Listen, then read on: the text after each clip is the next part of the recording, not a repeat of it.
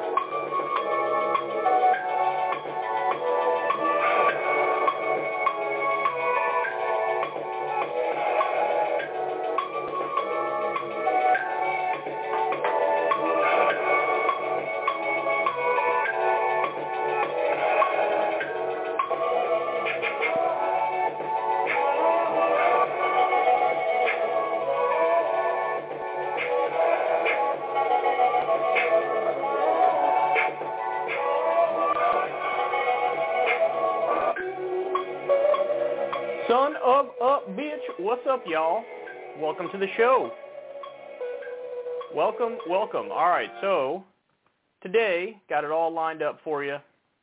Um, pundits are floating Hillary 2024, um, or Biden Liz Cheney 2024. Man, Thomas Friedman, that guy is an absolute mess.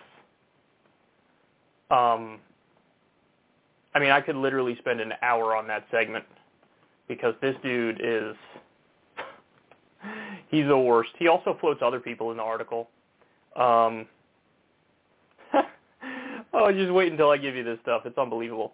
Um, we also have Bernie is finally fed up with Biden and he turned on him. We have Joe Biden's free COVID test for all. It's not free and it's not for all. Who'd have thunk it? Um, a new cure for COVID from anti-vaxxer weirdos. You're not going to believe what they're saying. And uh, much more. New report from Unusual Whales about how rich Congress is getting and how much they're beating the market with their bets. So we'll talk about that. And uh, get ready, man. Good show lined up for you. Let me start with a, a wee bit of sad news. So I told you guys on this show a number of times and uh, on Crystal Kyle and Friends last week that Jordan Peterson was scheduled to come on this week. Uh, we've had this plan since mid-December. Crystal read both of his uh, newer books in preparation, 12 Rules for Life and 12 More Rules for Life, in, in preparation for, for talking to him. I watched over a dozen hours of his lectures, uh, specifically his 2017 lecture series – it's on psychology and philosophy. Uh, I also watched uh, a lot of his interviews, his most famous interviews, and some that are maybe even uh, off the beaten path a little bit.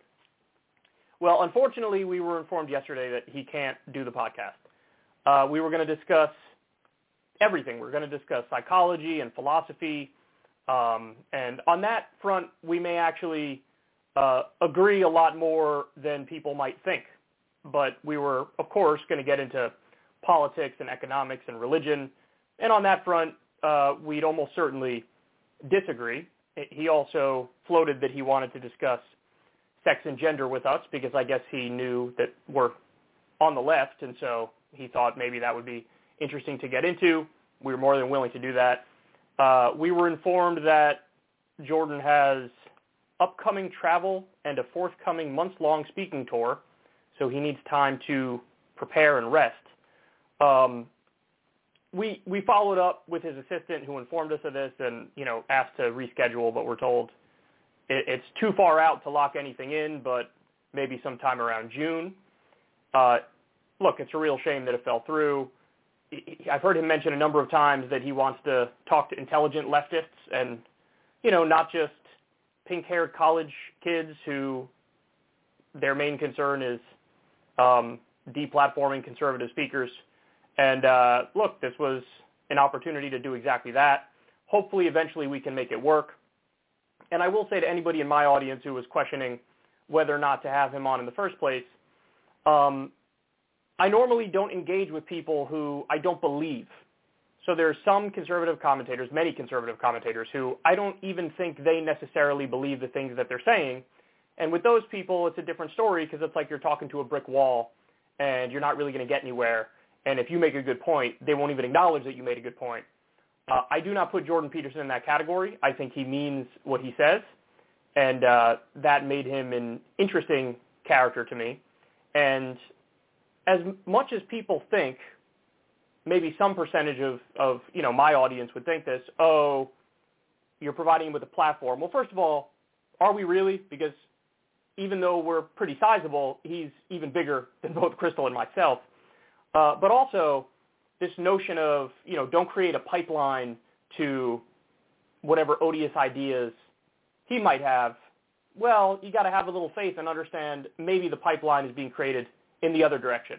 Maybe, even though I have many agreements with him on uh, psychology and philosophy, those political disagreements can be substantive enough and important enough where you take some of the people who uh, listen to him and, and follow him very closely, and they go, hmm, well, that seems to make a lot of sense to me, maybe even more so than uh, some of the things Jordan might say on it. So uh, it's a shame that it fell through. Hopefully, eventually we can make it work, and I guess time will tell, and we'll find out.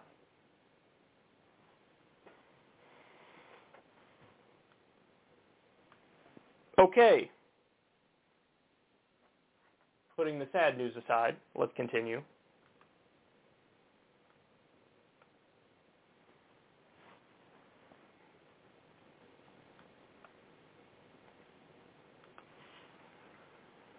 Pundits are at it again, y'all.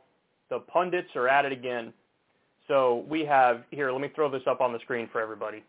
We have Wall Street Journal opinion piece. Hillary Clinton's 2024 election comeback. Joe Biden and Kamala Harris have become unpopular. It may be time for a change candidate. LOL at the idea that Hillary is a change candidate. She's a status quo candidate. And LOL at the idea that she's also not unpopular like Kamala uh, and Biden. Then we have this wonderful Thomas Friedman piece, Biden Cheney 2024. Um,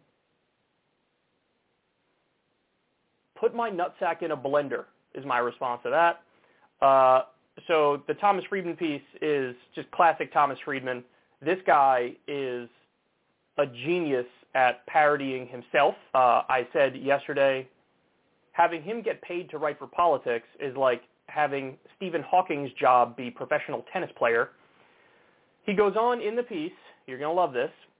He says, if not Biden and Liz Cheney, why not Biden and Lisa Murkowski, Kamala Harris and Mitt Romney, Stacey Abrams and Liz Cheney, or Amy Klobuchar and Liz Cheney, or any other such combination? Now, the crux of his argument is, listen, we need to maybe take a page out of the book of the wonderful democracy of Israel.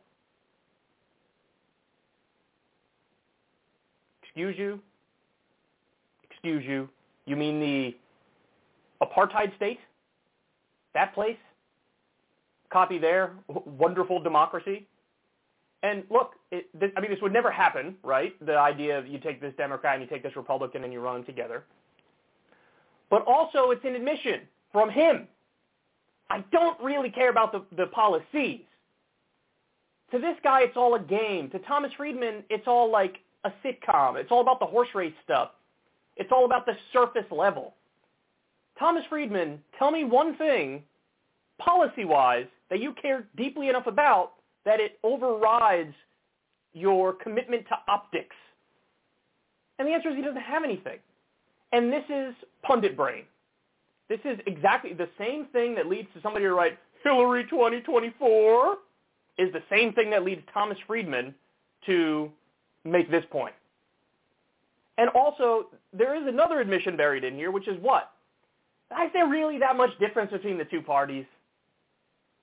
The fact that he thinks this is even a consideration shows you maybe the Overton window spectrum is too far to the right and they're too much in agreement with each other.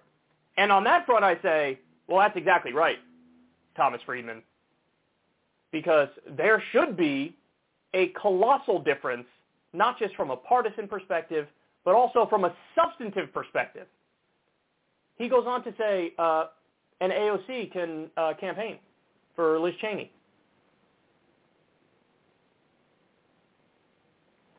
I don't even think it occurs to this guy that there are people who prioritize actual policy substance over optics and just winning. And by the way, this ticket would not win. Of course it wouldn't win. Why would it win?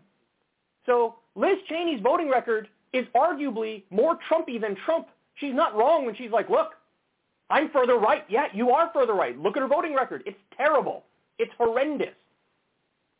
So you're not going to gain any Republicans because they just view her as like, you turned on our dear leader, Donald Trump, and then you're just going to piss off your base, the base of the Democrats who actually care about important things like raising the minimum wage and ending wars and, you know, paid medical leave. So not only is this terrible from a policy perspective, it's also horrendous from a politics perspective.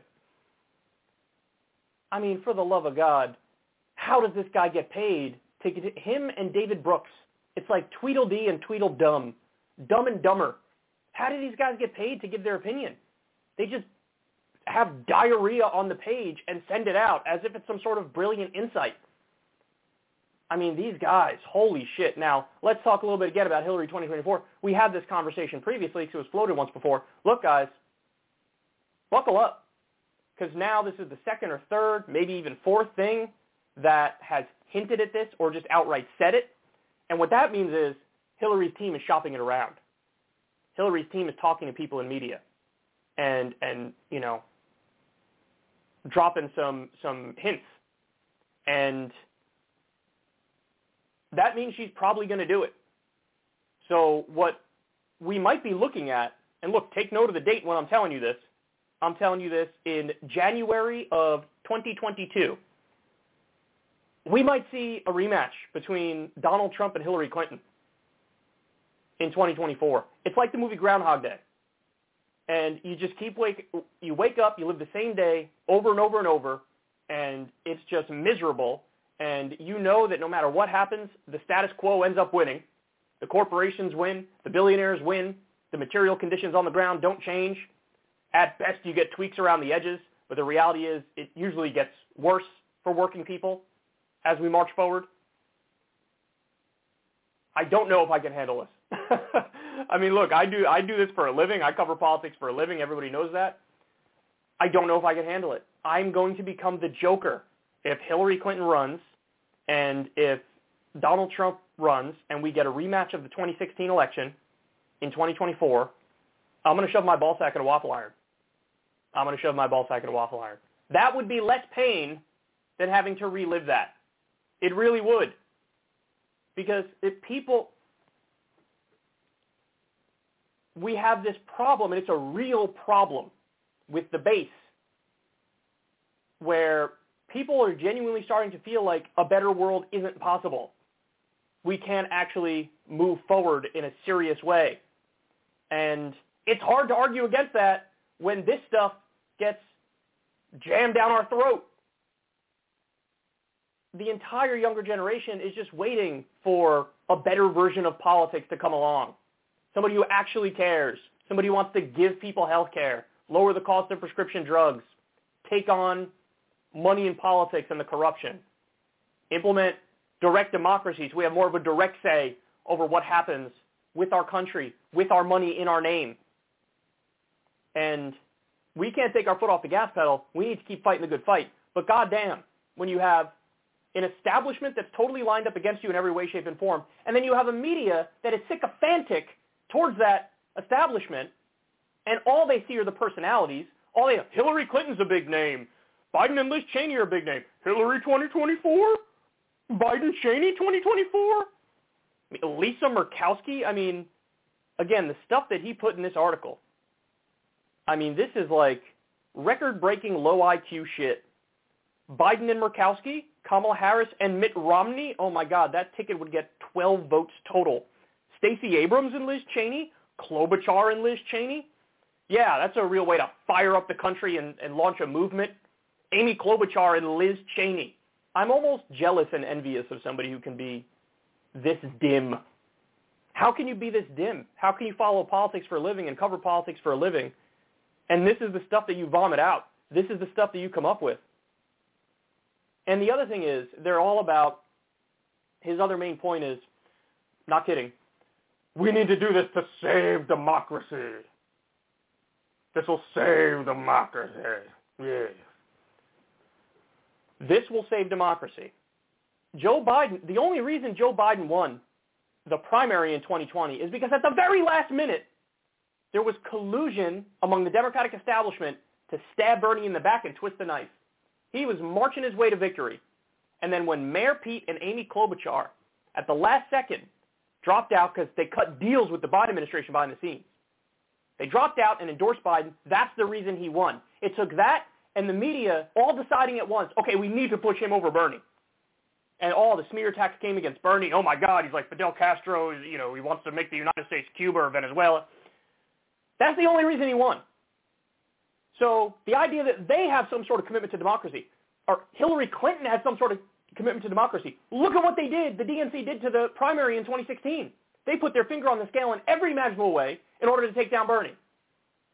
And then Liz Cheney, her dad, who she agrees with on virtually everything, is a guy who ripped up the Constitution and then took a massive dump on it. This is the guy who ushered in no due process, no habeas corpus, no Fourth Amendment protection from unreasonable search and seizure. We did torture. We did illegal and offensive wars. Save democracy. These are the people who destroyed democracy. These are the people who only represent corporations and billionaires. That's what they do. But this is all they have to say. We believe in democracy, and this is the way to save democracy. Take two people who nobody likes and force them on the country with relentless propaganda. By the way, Thomas Friedman is a guy who defends all of our actions when it comes to foreign policy. Here he is yelping about democracy. 73% of the world's dictatorships are armed and funded by the United States of America. You're going to say, we care about democracy? We support democracy? What kind of a sick joke is that? Jesus Christ. Baby brains. Homeboy has baby brains. There's oatmeal in between his ears. Now, look, the Biden-Cheney thing, never going to happen because of partisanship more than anything else. It's not that there's not too much agreement between them. There is. Um, but Hillary 2024 might actually happen. That might actually happen. And um, we're in for a long, tough road, man. We're in for a long, tough road if that's the case. Oh, Hillary versus Donald Trump 2024. Hillary versus Donald Trump 2024.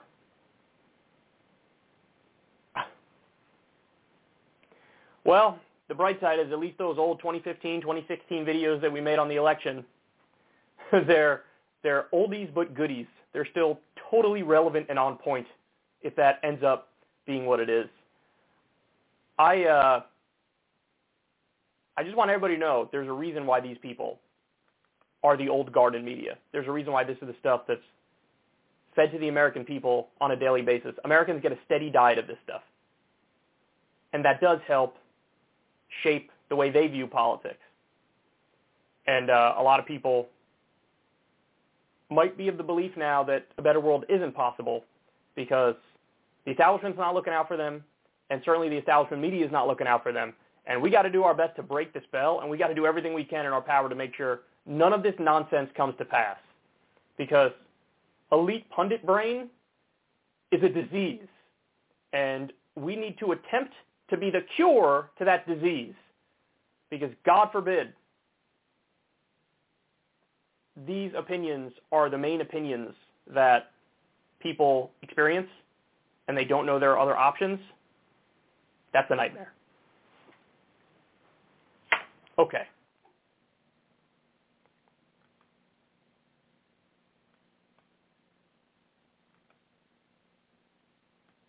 All right, let's continue.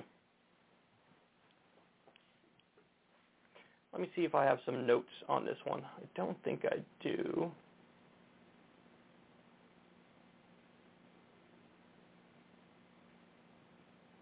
I don't think I do. Let's see.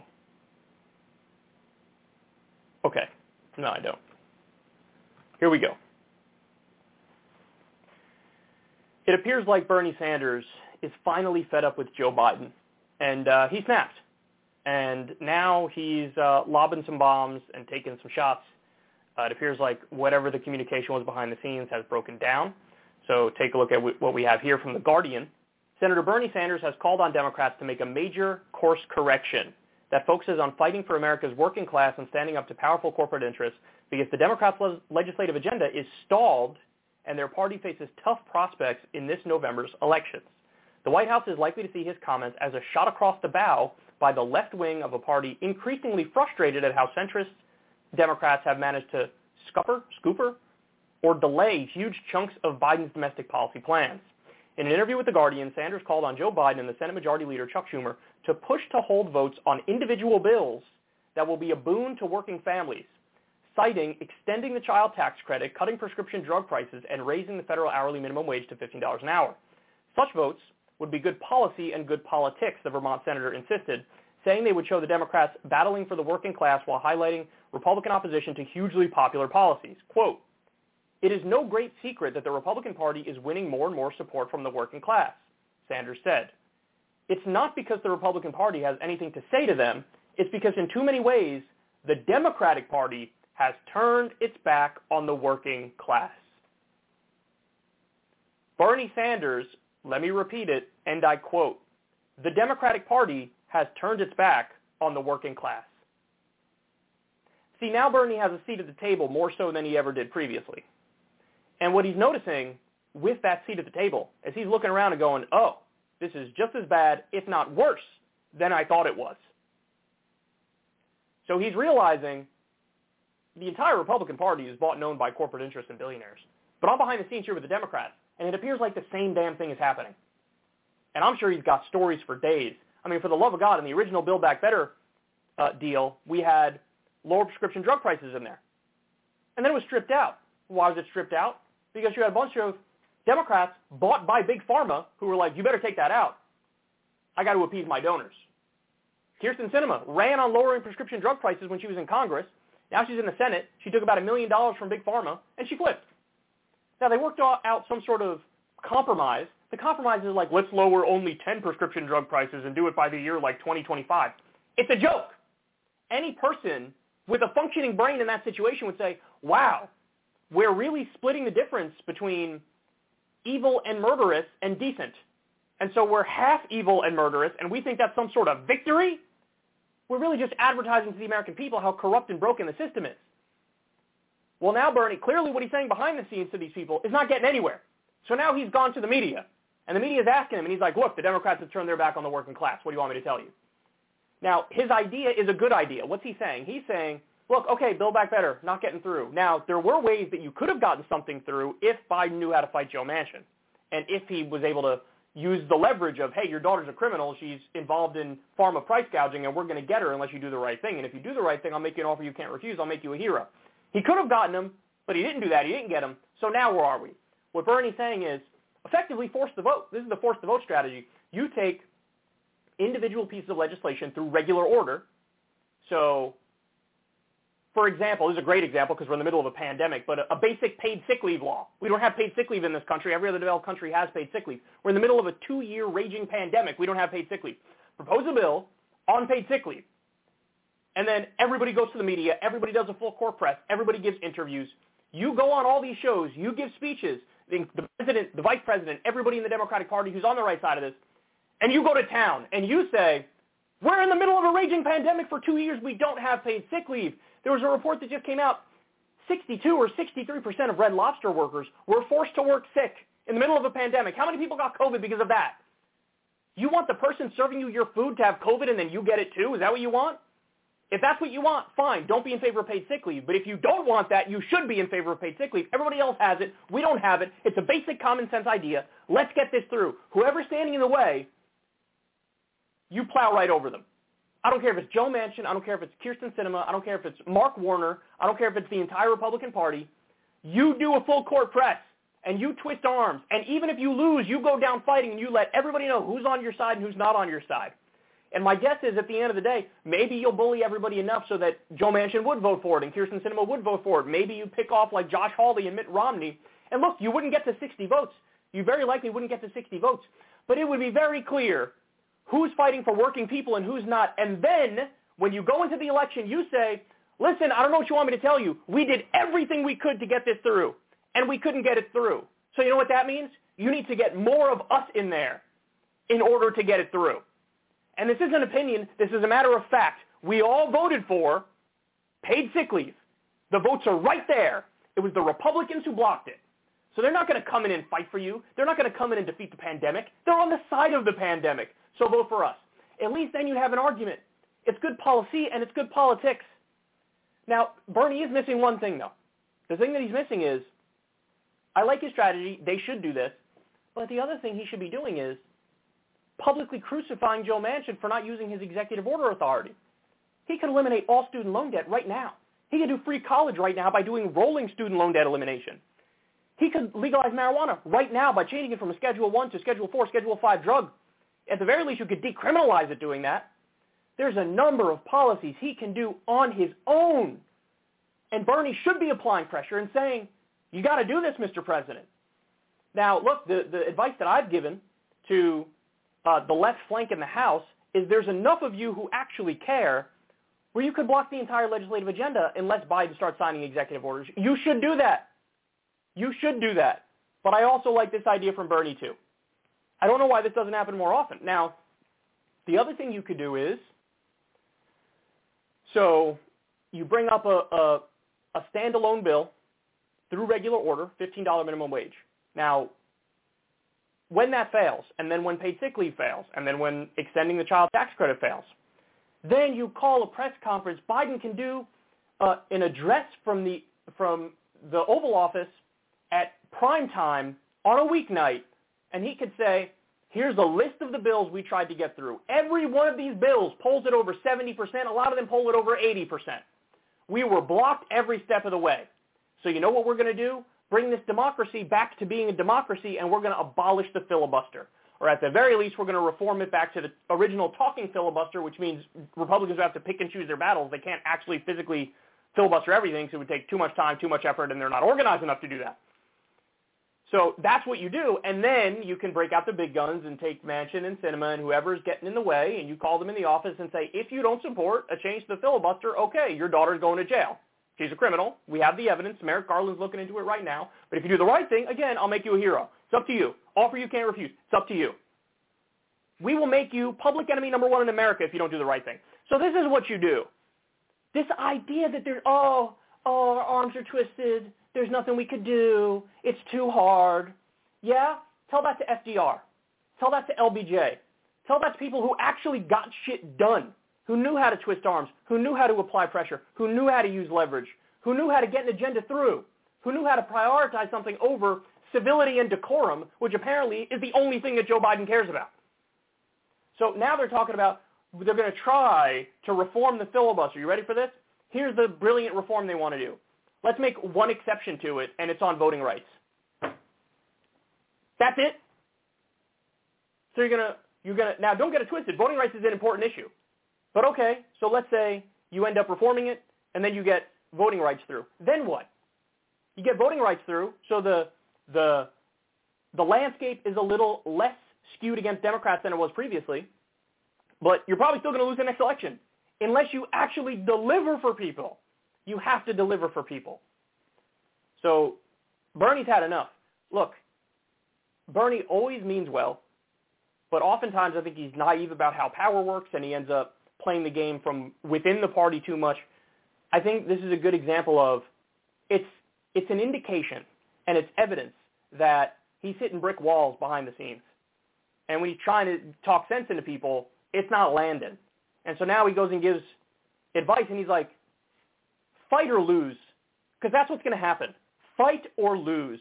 And it ain't going to be on me when you lose, even though everybody's going to blame me. And that's what's happening. There was just an article that came out.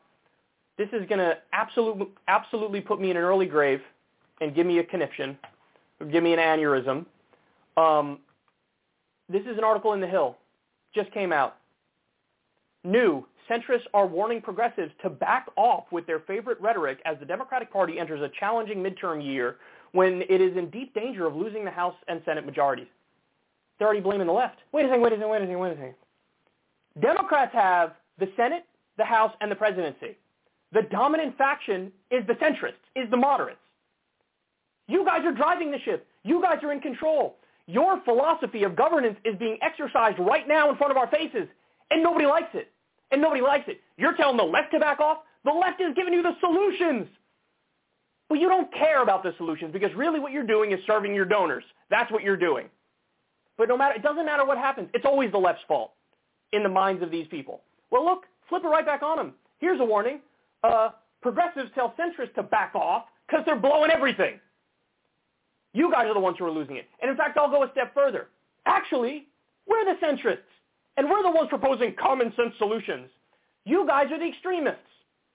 So how about moderate Democrats tell extremist right-wing corporate Democrats to get out of the way? Because if you guys listened to us all along, you'd be crushing it in the polls right now, and you would win this election easily. Republicans don't even talk about policy anymore. All they have is stop the steal. All they have is the culture war. All they have is I want to have the right to be unvaxxed at a Denny's and then die from COVID. Okay. Okay. Well, you should be able to beat those guys with both hands tied behind your back and half your brain functioning, but they can't beat them. And they can't beat them because they stand for nothing. FDR won the presidency four times. Americans got a little taste of social democracy, and they absolutely lost it. And they were like, I love this. He held 80% of the House and 80% of the Senate. We've never seen numbers like that since then. Why? Because nobody's serving you. Well, the left is saying, for the love of God, serve the American people, and they still get blamed. No, no, no, no, no. I don't accept that. I don't accept that. Bernie is telling you right now, adjust course, adjust strategy, do the right thing, fight or lose. And when you lose, it's on you.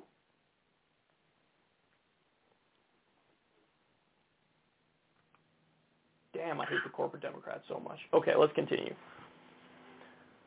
Oh, man.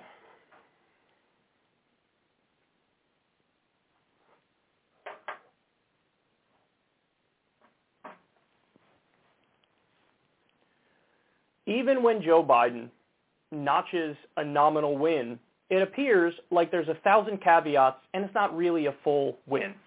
So his free COVID testing for all turns out maybe not to be free and definitely isn't for all. So take a look at this. The Biden administration on Monday issued guidance, as in Politico, that will require private health insurers to reimburse people for up to over-the-counter COVID-19 tests every month beginning January 15th. Under the plan, private insurers can set up programs at preferred pharmacies or retailers where the upfront cost of home tests is covered for beneficiaries.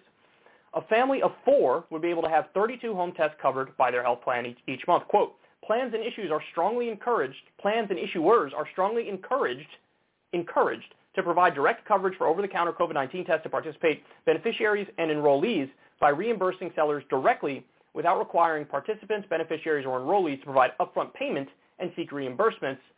The state states the guidance released by the Health and Human Services by Health and Human Services, Labor and Treasury departments. Okay, so let me explain this a little bit. They're saying, can you get free COVID tests? Yeah, but only if you're privately insured. Oh, well, hold on now. That's about 62% of the country. Now, Medicare people, they get it for free because they just get it through Medicare because Medicare is effectively government health care in this country, and we have it for older folks. It should be for everybody, but it's not. Okay.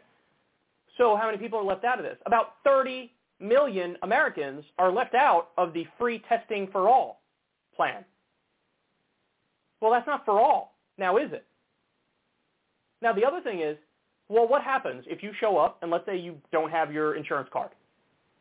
What happens with that person? Well, my guess is you're going to have to actually pay for the test, and then maybe after the fact you submit a claim, fill out some paperwork, submit a claim, and then maybe they say, okay, we'll reimburse you for the cost of the COVID test. Why is everything done in the least efficient and the least effective way? The whole idea of testing is not just, hey, I know I have it. I, I want to know I have it. That's not the whole idea of testing. There's also another aspect to it. Let me figure out if I have it so I can plan accordingly and not infect everybody around me. So 30 million Americans, some percentage of them won't be able to get the COVID test or won't be able to afford the COVID test and can't get it because this plan does not cover everybody. Well, what about them? Well, here's the reality with them. They're screwed. And then maybe they go to work when they're feeling a little under the weather. They didn't have a test. They couldn't prove they had COVID. They got to pay the bills. And so you get another super spreader event in a number of places all around the country. This shows you the neoliberal rot in the Democratic Party, the lack of imagination, the lack of a robust universal approach. It's not that difficult to say, free test for everybody. We're going to send colossal shipments to every public library in the country or to every pharmacy in the country, even private ones. We're going to we're going to send the tests out and then you go and you get it for free. That's it. That's it. There's no showing your card. There's no, hey, I don't have my cards and I need to be reimbursed. There's not, oh, I'm one of the 30 million Americans that doesn't have health insurance. So now I guess I'm screwed and I can't afford it or whatever. None of that. They couldn't do it. They couldn't do it. They can't do it. In the UK, they just mail you. They just mail you tests. They just mail them to you. That's it. You don't have to ask for it. You don't have to do anything. They just mail them to you. Now, maybe they've changed it since the beginning of the pandemic. Maybe you do now have to say, hey, can you send it to me? Originally, that was maybe the plan for what Biden was going to do, but they changed it. And, of course, they changed it in a way. By the way, the other portion of this is um, there's almost certainly a windfall for the insurance companies. So it's, I'm sure that now you're going to have them get a cut of whatever's happening here, and the government is going to funnel them tax dollars well above cost for what the tests were to make. By the way, we just heard that Kroger and maybe Walmart and some other places, there was a deal that previously was in place. You have to sell the test at cost. So they were going for 14 bucks or whatever, 20 bucks. Uh, well, that deal's gone, and they jacked up the price. So now the 30 million Americans who can't get it nominally for free, um, they're going to have to pay even higher prices. Nothing works in this country. Nothing works in this country. Why can't you just do a good thing that is efficient, easy, and direct? I say it every day on this show, but FDR is rolling over in his grave right now.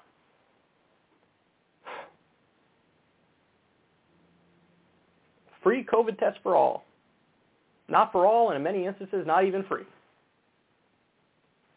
Thank you, government, for uh, exposing yourself as broken and corrupted as we always thought you were. Okay.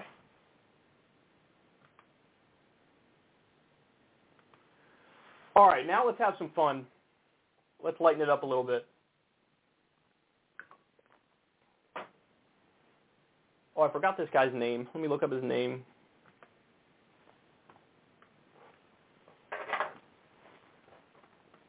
A new cure for COVID.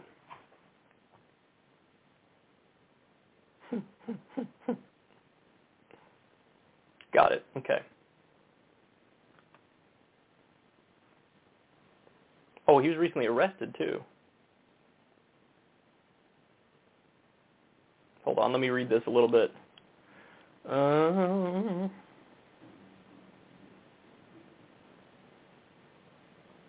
let's see. Recent court appearance, Jefferson County District for April. He was inside the Whole Foods in Alabama. And, oh, and he refused to wear a mask. Okay, arrested for not wearing a mask.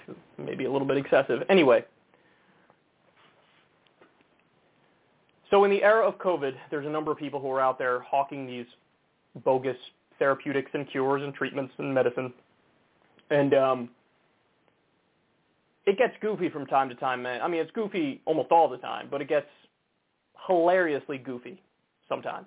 So this guy's name is Christopher Key, and uh, this blew up online. He, he's against the vaccine, and he's going to tell you what the real cure for COVID is. The antidote that we've seen now, and we have tons and tons of research, is urine therapy. Okay? And I know to a lot of you, a lot of you, this sounds crazy, but guys, God's given us everything we need. Okay? And I'm going to give you, again, I test and prove all things. Okay? Um, this has been around for centuries. Um, we, we've got research after research, documented, peer-reviewed, published papers on urine. We do. We have this. Even his anti-vaxxer audience is like, carry the six. What? What are you saying, dog? Urine therapy? Urine therapy. So what is it? Do you drink your own piss? Or do you just like shower in your own piss? Or look, I have a theory about this. And uh, a lot of you guys are going to disagree, but I'm sort of convinced of it. I just think this dude has a piss fetish. And he's got like a little cult of followers who believe most of what he says. And so he's just throwing the Hail Mary pass, man. He's going all in. He's like, I want to see if I can get a bunch of people within my following here to piss on me. I think Homeboy's got a piss fetish, for real. The cure to COVID-19 is, turns out, we know for sure, double-blind, peer-reviewed studies. We, I did the research. I did my own research. I looked into it. Turns out it's urine. Who wants to come demonstrate and piss on me? I'm on you, bro. I'm on you. Now, look, I'm just speculating here, uh, but go back and watch that video again and look at the dude. If there was ever a dude who wanted to get pissed on, it's Christopher Key. I mean, he he may as well have a tattoo on his forehead that says "piss on me." I mean, look, I'm, I'm sorry, but that dude guilty. That's just guilty. That's piss fetish. I would if I saw that dude walking on the street on a random Tuesday, I'd be like, I think that guy probably has a piss fetish. Because he just looks like a dude who has a piss fetish. Am I wrong? Am I wrong? Because I can't for the life of me figure out why the fuck else you talk about, oh, I found the cure to COVID. It's piss. Double blind peer review say, imagine, okay, just play along with me here. Have some fun. Imagine, like, two months from now, a study comes out that's like, actually, he's right. Turns out this guy wasn't crazy. Turns out everybody just needs to drink their own piss and everybody's going to be good. And then the whole world starts drinking their own piss and nobody gets COVID anymore and we're all like, hooray! Just imagine that was the reality. There's so many things about like anti-vax culture that are hilarious to me. I mean, look, it's terrible, right? Like, go get vaccinated, 90% protection from severe illness, hospitalization, and death. That was a French study with over 20 million people. Very clear you should go get vaccinated. But the absolute lack of logic or basic coherent philosophy among these people is ridiculous. You know, they'll, in one breath, they'll talk about big pharma and how greedy and corrupt they are. And then if they get COVID, they run to get the monoclonal antibodies, which is also made by big pharma. Now, they used to say the vaccine's experimental. Well, it turns out at least the Pfizer vaccine is no longer experimental. Went through the full process, total approval. You know what is experimental? The monoclonal antibodies. Now, by the way, it works. There's enough evidence and data to show that it works, but it, that hasn't gotten the full approval yet. I and listen, if you are, I'll make this point. It is the most important point that goes over a lot of people's heads. But if you really believe that the big pharma is as greedy as could be, the healthcare system is as greedy as could be, and corrupt, and the health insurance system is the same, there's a very easy solution to all of it. Nationalize all three of those. Nationalize health insurance, nationalize health care, nationalize big pharma. Nationalize it. Because then you get rid of the profit motive. It's gone. It's gone. Now, look, every single right-wing anti-vaxxer who's going hard on this stuff, none of them say that part. None of them are like, and that's why the logical conclusion, because of all this systemic corruption is, we got to get rid of the profit motive. Therefore, getting rid of the corruption. So we got to nationalize it. None of them say that. None of them. None of them. So what you have is just empty virtue signaling. Krystal Ball did a great piece on this exact point that I'm making right now, and um, the Breaking Points producer, James, is the one who actually pointed that out. He saw our, uh, Krystal and I segment on Candace Owens and the last Krystal Kyle and Friends, and then he made that point to us. He's like, you know, I know she's full of shit because she talks about big pharma and how terrible they are and how greedy they are, but she never, there's never any policy solutions. She won't even support what was in the original Build Back Better bill, which is lower drug prices. Let's negotiate for lower drug prices. They won't even support that. Not just Candace. Virtually every right-wing uh, person on this run, virtually every anti-vaxxer. So look, I, shit, I'll cut that deal right now, dog. I'll cut that deal right now. Nationalize the industries. Or keep going to virtue signalers who act like they're so against big pharma, but then they give you solutions like this. Got the solution, going to drink some piss. Or going to make five of my followers piss on me in a wave of glory. Because I'm sure this dude would love that shit. Oh, he would love that shit.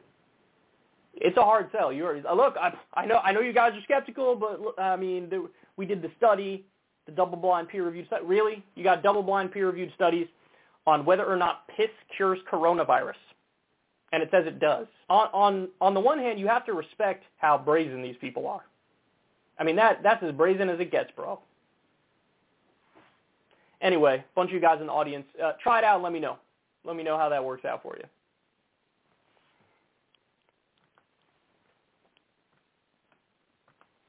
Okay, next. Hmm. I really love this next story. So on the last show, we talked about how Marianne Williamson is a name being floated now to primary Biden in uh, in 2024, and I'm for it. You know, it, go watch that video. I lay out all of my reasons as to why I think it makes sense. Well, she's clearly thinking about it at least a little bit because she just went on um, Fox News here. Jesse Watters has a new Fox News show they should call it the smug frat boy prick hour, but I don't think they're going to do that. Um, she's going to drop some truth bombs right on top of Jesse's head. So let's watch this, and then we'll come back and dissect her messaging and determine whether or not it's sufficient if you're going to take a crack at being president. So, Marianne, are you considering primarying President Joe Biden? No, like many, many people, I'm thinking very deeply about what's going on in this country, and I realize that the horse race is not the conversation that most matters. You know, to listen to Fox, to listen to CNN, to listen to MSNBC, it's all about left versus right, isn't it? But I don't think that that's the real political divide that most matters in this country. I think that's kind of a cartoonish version of the political divide in this country that makes billions of dollars for political forces and media forces. The real political divide in this country, Jesse, is between the powerful and the powerless. And the powerful few are headquartered in both major political parties. It is the corporate-backed forces, whether it's big pharmaceutical companies, big oil companies, military defense contractors, etc., that are that are obstructing the financial well-being and the greater economic and uh, uh, professional and just personal opportunities of the American people. That's what I would agree with that. That there's definitely a, a big guy versus little guy scenario, and that's always been the case, and that's something this country has to address. In your opinion, as a progressive Democrat, if you still label yourself like that, where do you think President Joe Biden's biggest failures have been so far in year one?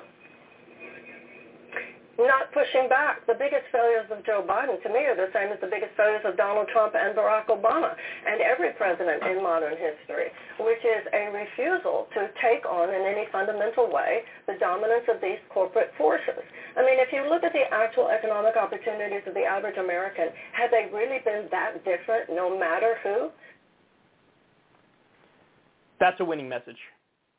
Now, understand something. I, I told you guys it's never worked that you primary an incumbent from your from your own party. That doesn't work.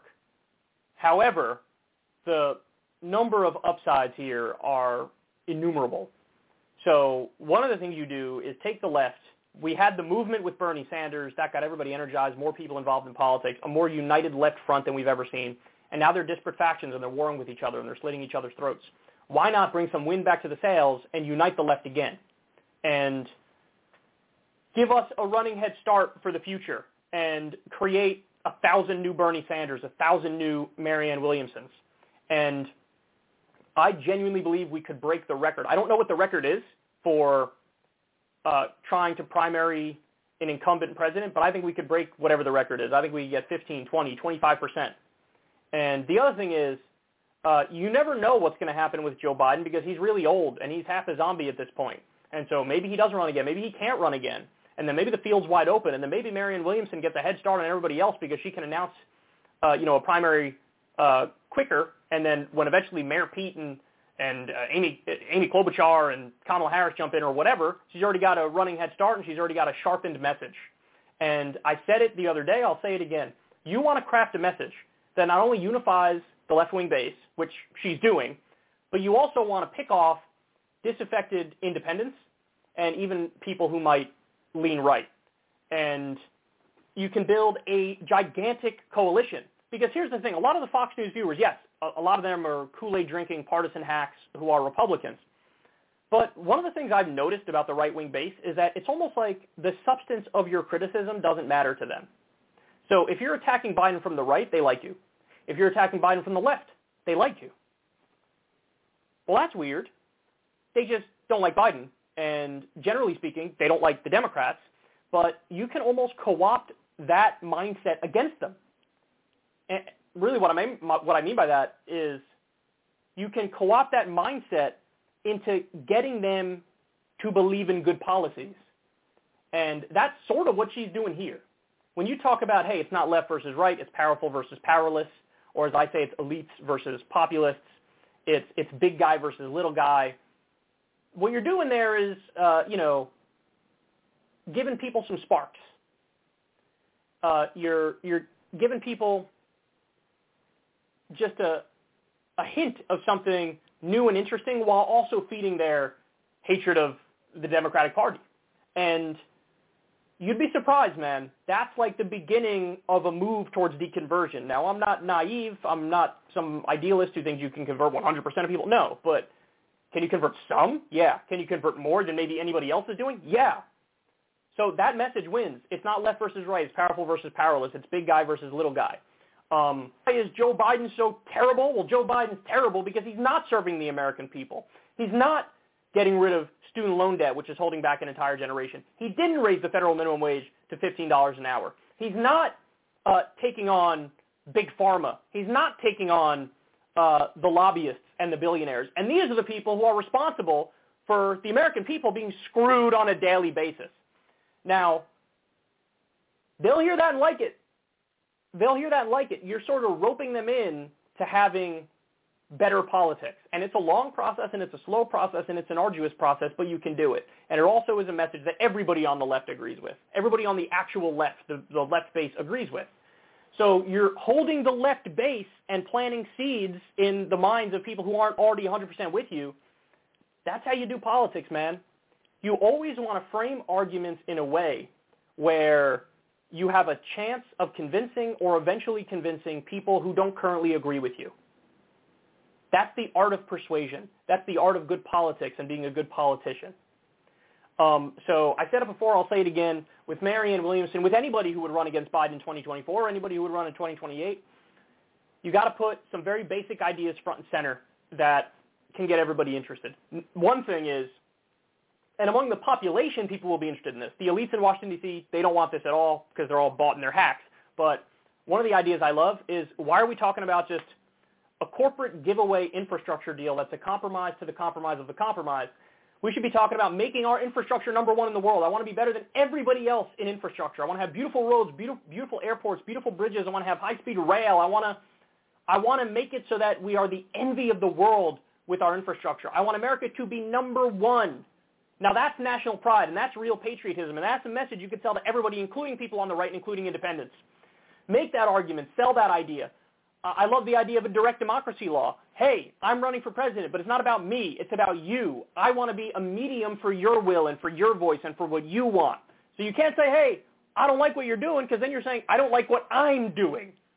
So if we get a direct democracy law, every time you vote for president, you, you vote on the top five political issues of the time, on important issues, well, guess what? We'd already have $15 minimum wage. We'd already have legal marijuana. We'd already have paid time off by law. Because you give people a direct vote on that, we know what way they're going to go, and that's a good thing. It's a shortcut around the corruption in Washington, D.C. to give people a direct voice, and that's exactly what we need to do. That's another thing that Marianne Williamson could run on. Another thing is just resurrect FDR's old Economic Bill of Rights, his second Bill of Rights, where people have a right to a job and an adequate wage and a decent living, a home, medical care, economic protection during sickness, accident, old age, or unemployment, and a good education. Bring that back. Bring that back. Talk about that. Run on that. Say, listen, the last guy who proposed this is one of the most popular presidents in American history, if not the most popular president in American history. He won four times. His party held 80% of the House and the Senate. Why? Because he was serving the American people. That's my job. That's what I'm here to do. I'm here to serve you. I love it, man. I love it. I love it. Let's re-spark that movement. Let's unite the left, and let's put a message out there that's palatable to as many people as humanly possible. You don't pander to those who disagree by giving in on their policy stuff because then you're just a flip-flopper and you just contradict yourself and maybe you don't even believe in anything. You rope people in by staying true to your policy ideas, standing on principle, but making clever, intelligent arguments that make them think maybe they're onto something. And so, I, by the way, don't even get it. I, I don't want to hear the, oh, she went on Fox News. She shouldn't have gone on Fox News. Marianne Williamson, if she runs for president, should accept every single invitation to speak absolutely everywhere. She should be on MSNBC. She should be on Fox News. She should be on CNN. She should be on new media. She should be on uh, right-leaning new media. She should be on left new media. She should go everywhere, anywhere and everywhere. And this way, when they try to attack her with the bullshit, oh, look at who you're talking to, she can say, listen, I just I say yes to everybody. I don't know what you want me to tell you. I'm running for president. I have a message for everybody. It's not even about the person I'm talking to. It's about people in the audience. And I'm trying to expand the tent based on good ideas. Okay? So that's what I'm in the business of. You might not like it. It is what it is. The media, in many respects, will smear her and come after her. But if she stays laser focused on things that matter, she can build that gigantic following. She can keep a movement going. She can unite disparate factions of the left who are currently at each other's throats. I love the idea, and I love that message. I hope she continues, and um, let's do it, man. Let's remind people that a better world and better politics and better policy is possible.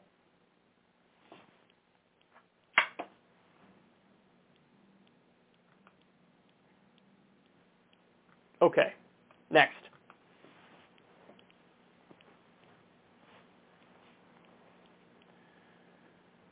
So this is a video from More Perfect Union. Um, they do great labor reporting. Everybody go sub to them on YouTube. They're wonderful, and go follow them on Twitter. Um, they uncovered how bad the current situation in America is with sick people working or being forced to work in the middle of a raging pandemic. So let's take a look at what's going on at Red Lobster, and then we'll come back and discuss. Lobster workers are being forced to come to work sick during the pandemic. And the timeline is he basically got COVID on Sunday, and by Tuesday, the girl and I were showing symptoms because we already hung out with him before we found out that he had symptoms and got the positive COVID test. So then we went to tell management, like, hey, I'm not coming in for my weekend shifts because, you know, I've got the same symptoms as the roommate that has COVID. Um, and they tried to fight us a lot with that. When I had to take off for getting COVID, I just didn't get paid anything. I was just off the clock we don't get sick pay. If we don't work, we don't get paid. I know the who've been in contact with a confirmed COVID-19 family member with still come to work. We live paycheck to paycheck. We can't sit at home without pay. Red Lobster is one of the largest restaurant chains in the U.S. with about 50,000 employees across nearly 700 restaurants. Their restaurant staff don't receive paid sick leave except where it's required by local law, even amid a public health crisis. For some people like COVID, we never cleaned or closed. Lack of sick pay gives workers an impossible choice. Work sick or miss out on much-needed wages. Researchers who surveyed Red Lobster employees last fall found that 63% of workers who reported being sick in the past month said that they had worked sick. About two-thirds of workers who had an illness reported working sick. The option to take time off and not get paid is not really on the table for those workers. Daniel Schneider helps oversee the Shift Project, which has surveyed over 90,000 service sector workers at large companies. The pandemic really focused our attention on the importance of real access to paid sick leave. Red Lobster's provision of paid sick leave, according to their workers, really falls short relative to even the low rates of paid sick leave provision in the sector. So overall in the food service sector, about 30% of workers have access to paid sick leave. It's just about 12% for Red Lobster workers. In some cases, Red Lobster workers said their manager demanded they work, despite knowing they were sick. Managers let employees work sick and dump them at home. Managers also won't let an employee call sick. They insist they come in unless they find a replacement. And a lot of these have to do with the broader business practices of firms like Red Lobster, running a really low staffing model where workers are really dependent on getting hours from their managers. Um, and so what we see there is that a large share of workers told us that they didn't work, they worked sick because they were responsible for finding someone to cover their shifts and they couldn't find someone to cover their shifts. Or that they didn't want to let their coworkers down because staffing was so low, if they don't show up, they know what that means for their coworkers' day. Red Lobster's parent company reported 190 million in quarterly profits last fall. But Red Lobster pays its workers so little that missing a few shifts unpaid is not an option for many workers. I was paid $8.25 an hour. I never got a pay raise. I worked at Red Lobster from November of 2016 till July of 2018. I started off at 9.25 an hour, and I only got one raise through my time there, and I got bumped up to 9.60 an hour. Of the hundreds of Red Lobster workers surveyed, 75% said it was difficult to pay all their bills in 2020 and 2021.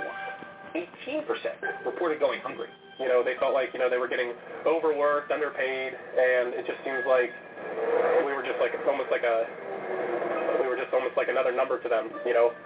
At the start of the pandemic, few restaurant chains like Olive Garden began to offer paid sick leave after myself and other reporters started publishing horror stories from their employees about working sick. But Red Lobster hasn't shifted. We don't have a national paid sick leave law. Every other developed country has it. Shit. Probably most developing countries have it. But we don't have a paid sick leave law in this country. Over 60% of Red Lobster workers were working sick in the middle of a raging pandemic, a deadly raging pandemic where there's over, what, 830,000 Americans dead, over four or five million American uh, uh, people dead worldwide. Is this is this what you want? You want workers with COVID handling your food? Is that what you want? Anybody with a functioning brain is going to say, of course not. Of course not. Let's have paid sick leave. I haven't seen a recent poll on it, but I'm sure it's 70%, 80% of the country that wants paid sick leave. For the love of God, do something about this. Democrats, you have the House, you have the Senate, you have the presidency. Even just propose a bill through regular order on paid sick leave and then do a full court press and shame everybody who doesn't vote for it and just see what happens.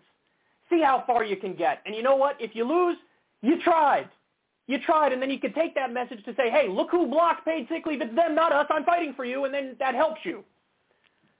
But, oh my God. Look at, it's so much worse than anybody thought what we're looking at is effectively a capitalist death cult in this country. Now, I'm, I'm not pro-lockdown. I don't think that's a good idea. Um, you know, we tried some semblance of it, even though it was one with a thousand loopholes uh, at the beginning of the pandemic. I don't think the outcomes were great. Um, but having said that, everything else should be on the table and should be implemented.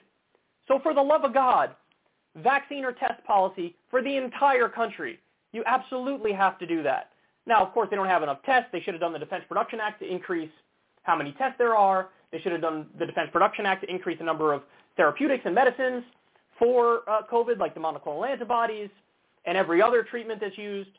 But you absolutely, positively, 100% without a doubt have to do things like a paid sick leave law, uh, great overtime pay, stronger labor rules and regulations. You can't just feed people to the wolves. And that's exactly what's going on here. And these people, they don't want to let their fellow workers down who then have to cover their shift and they can't handle that workload so they go in they also you saw what was it 18% are go are going hungry struggle with not having enough food we have people who are work, working full-time jobs and not making enough money to survive what kind of psychopathic shit is this we like to think oh we're so much more evolved from previous times like feudal times or, or whatever are we really when uh, the minimum wage is not a living wage, which means that we effectively have wage slavery in this country, is that really that much more evolved? I don't think it is. I don't think it is. We're in the middle of a pandemic, two years deep in it, over 800,000 Americans dead, and they didn't, they didn't improve our healthcare system at all. We have a vicious price gouging for-profit healthcare system and health insurance system and pharma system, and nobody nationalized any of those industries. Nobody, Biden didn't even do a public option in the middle of a pandemic. Well, I guess healthcare is on the back burner as an issue in the middle of a pandemic. They couldn't even get negotiating for lower drug prices through. This is a completely corrupt and broken and backward system. For the love of God, give people paid time off. For the love of God, cut UBI stimulus checks to people. For the love of God, make the minimum wage a living wage. The working class is being killed. They're being killed, forced to work with COVID. That's not just bad for them, and it is bad for them. It's bad for whoever shows up to eat too. Because now you're just setting up these events where it spreads like wildfire nonstop. This is just Red Lobster we're talking about here. Imagine what it's like at other companies. I'm sure there are horror stories. The other point is, and I'm ashamed I didn't mention this earlier in the segment, the PRO Act, unions. We need strong unions in this country you absolutely have to make it so that you have unions, and by the way, unions that aren't corrupted by leadership that's in bed with management, that's an important point. So the more democratic the union, the better. But that's how you fight for workers. That's how you get better benefits. That's how you get overtime pay. Corporate interests have taken over at every level, man, and this is the result. Who wants this? The only people who want this are the elites and the CEOs. That's it. That's it we got to start overruling them and overriding them and get this country back to sanity because this is as bad as it gets. Credit to More Perfect Union for doing this. Credit to these workers for speaking up. This is incredibly important. This cannot stand, but my guess is even though this is a huge story that should be breaking news on every media outlet, they're not going to touch it with a 10-foot pole. So look, share this far and wide. I, I don't care if it's my segment you share or if it's shit, go to More Perfect Union and just share their segment, like their segment, send it around as much as possible. Stuff like this has to go viral. We have to raise awareness about this stuff, and we have to apply pressure because how can we continue at this pace doing what we're doing here? This literally is capitalist death cult stuff, and I don't even think that's controversial to say. All right, let's take a break. When we come back, got a hell of a lot more, including um, an Indiana Republican wants to teach both sides of Nazism. Stay right there.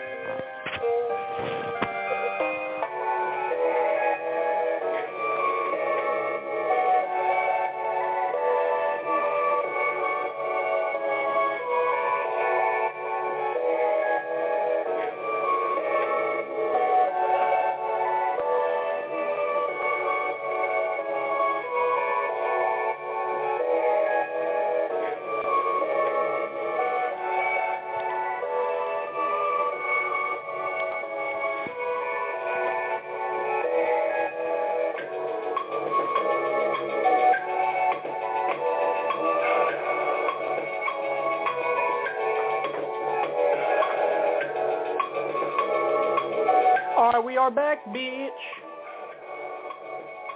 And I have a doozy for you here, baby. I have a doozy for you here. This is something.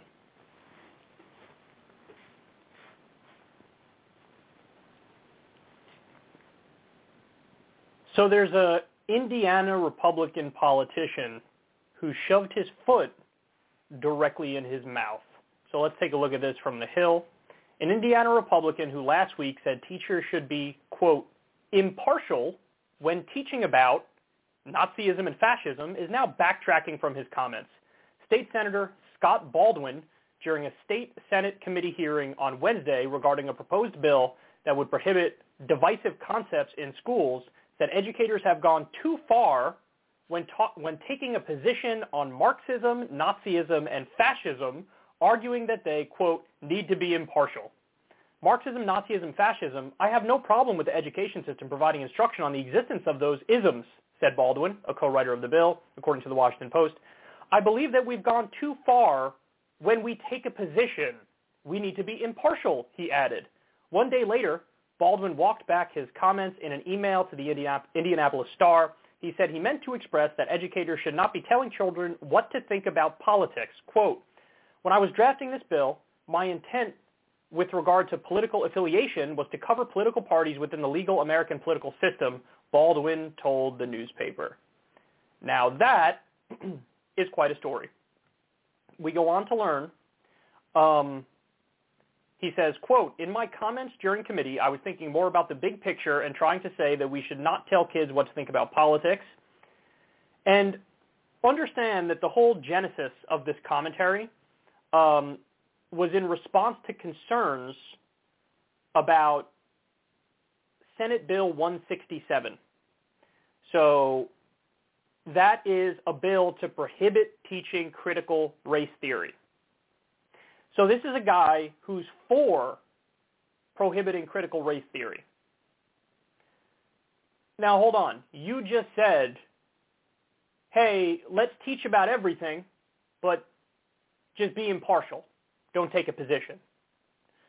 So if you were holding true to that logic, you would say, look, teach critical race theory as such. Teach it, but just don't take a position. Just teach everybody about the the ideology of critical race theory about what it constitutes. Teach what the original author's intent was when it comes to critical race theory. Just don't take a position pro or con. His wires got mixed up in his head. He didn't realize he was effectively arguing the opposite point to the position he was taking on the bill. Because if you're in favor of like academic freedom, teach all this stuff, but be impartial, then that should also extend to critical race theory, right? Look, the fact of the matter is this. It actually, believe it or not, I know the, the hook into this conversation is absurd that this guy wants to be impartial, what, teach both sides about fascism and Nazism. That's crazy, right? But it actually does lead to an interesting conversation about the nature of education. And so how should one go about educating people? Now, I would imagine every reasonable person would say, you know what, if you're going to teach Nazism and fascism, it's okay to have moral and ethical condemnation and judgment on that system since it led to millions and millions and millions of dead bodies and it was genocidal by its very nature. So I think that's a fair position to take. Uh, but I also think, in, in the same way I believe this about the media, by the way, I did a thing recently called The Myth of Unbiased Media. And the point I was making is, it applies here for teaching as well. Everybody's got a perspective. Everybody's got an ideology. You might not even know the ins and outs and the details of your ideology, but everybody's got an ideology. Everybody takes a position on stuff, and you fall somewhere on a political spectrum. Now, some political spectrums are more nuanced and intricate and complex than others, and maybe you say, hey, I'm fall more on this intricate spectrum in this weird place. Okay, whatever, but you fall somewhere on there. And so the real trick when it comes to both media and when it comes to being an educator, what would make the most sense is if everybody was just upfront with what their own perspective is. So you tell everybody, day one, you tell everybody, hey, look, here's roughly where I fall. Uh, and so that is that's the framework through which I view the world and I interpret the world. And then after you give people your perspective, yeah, you try to do as as good of a job as possible teaching about the world. Now, again, with most reasonable people, you're going to have nothing but condemnation for Nazism and fascism. But yes, you should still teach everything about Nazism and fascism. You don't play hide the ball with any aspect of it. You tell the total truth. So what you should do with every topic is as detailed an account as you can give, as objective and empirical an account as you can give. Um, so get, try to your best to do, you know, hey, here are the facts.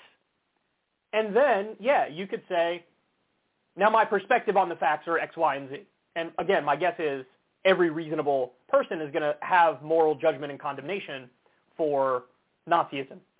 Now, on the flip side, should you teach critical race theory? Sure, why not? Why wouldn't you?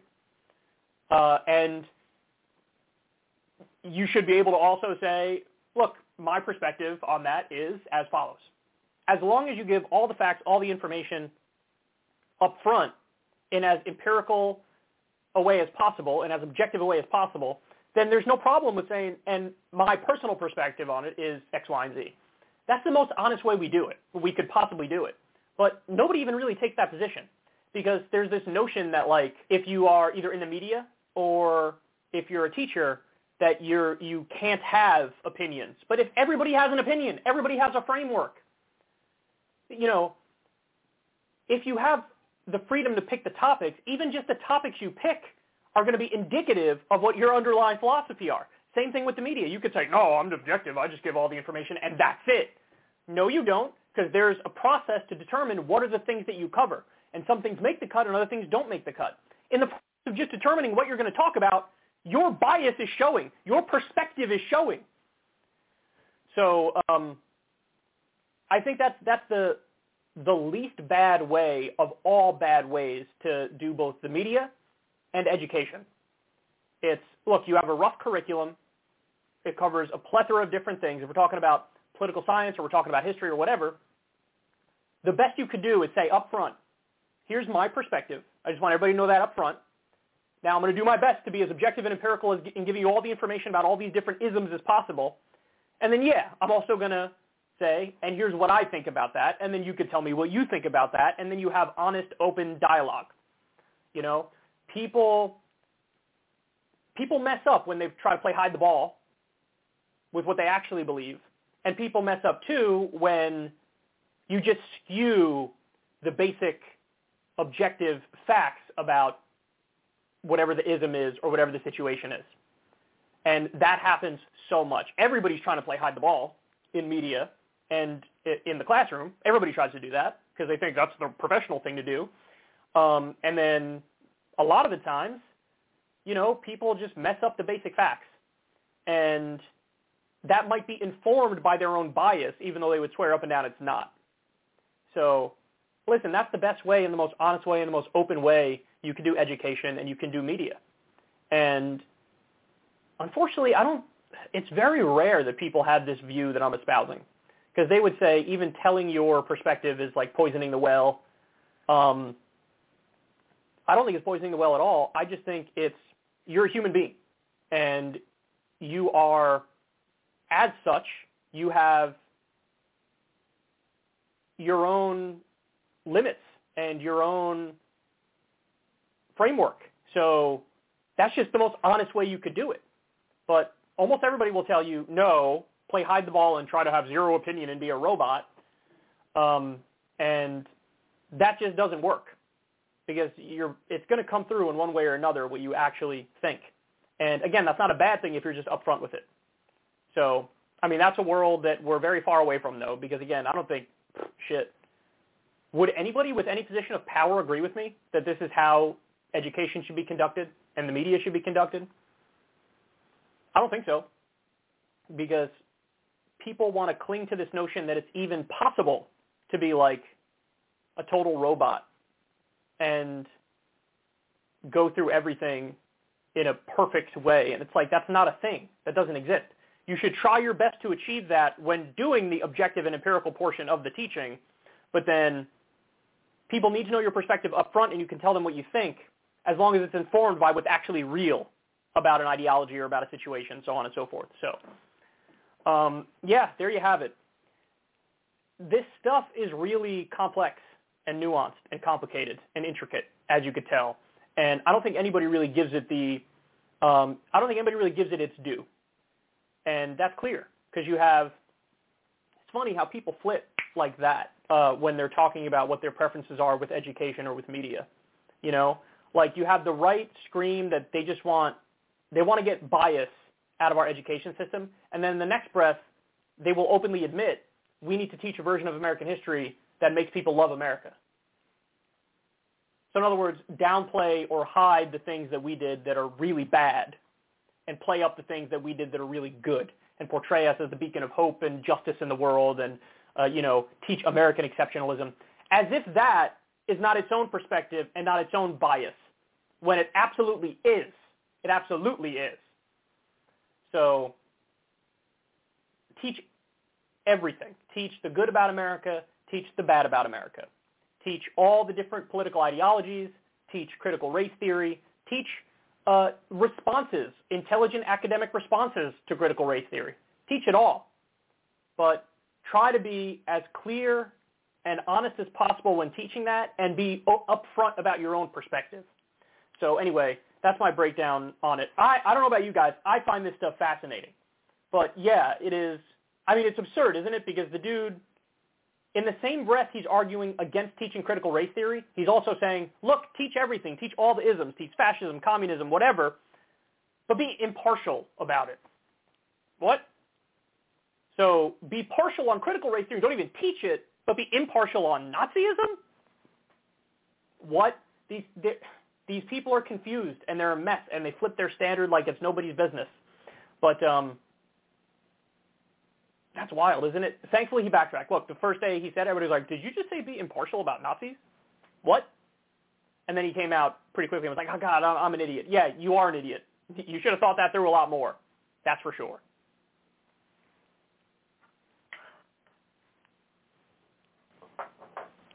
Okay, next.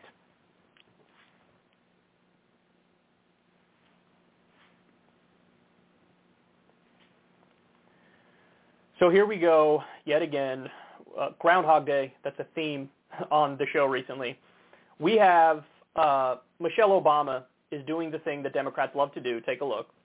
This is from CNN. Former First Lady Michelle Obama has a message for Americans ahead of the 2022 midterm elections. We've got to vote like the future of our democracy depends on it. This, this is going to happen, guys. This is going to happen for the rest of our lives. Every time there's a midterm election, every time there's a presidential election, you get the the scolding, the, berate, the berating, the vote, vote, vote, vote, vote, vote, vote, vote, vote, vote, vote, vote, vote, vote, vote, vote, vote. Now, I wouldn't have a problem with this if I felt like they were delivering with the power they have. But I have a big problem with it because this message of action to the voters is never turned on the politicians if Michelle Obama wrote a thing and was like, break out that executive order pen, what are you doing? You promised at least $10,000 worth of student loan debt elimination for all Americans. I think he said 50 at one point. Well, you have the power, you have the authority under the 1965 Higher Education Act to do exactly that, and you're not doing it. So how about you do it? How about you do that? So do that, and then I'm well within my rights to turn around to young Americans with student loan debt to say, hey man, who just helped you out? Now, you, we deliver for you. You going to deliver for us? I have no problem with Michelle Obama doing that, but she doesn't do that. It's not just Michelle Obama. I don't want to single her out, even though she's the one who said this stuff here. It's going to be every Democrat who wags their finger, go vote, go vote, go vote, go vote, go vote. How about you go vote in Congress for things that would improve my life and win? How about that? How about Joe Biden breaks out that executive order pen?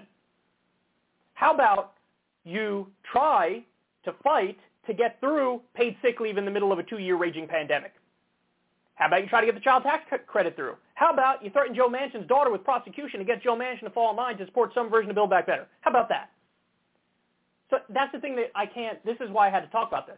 Because they always frame it like it's on you.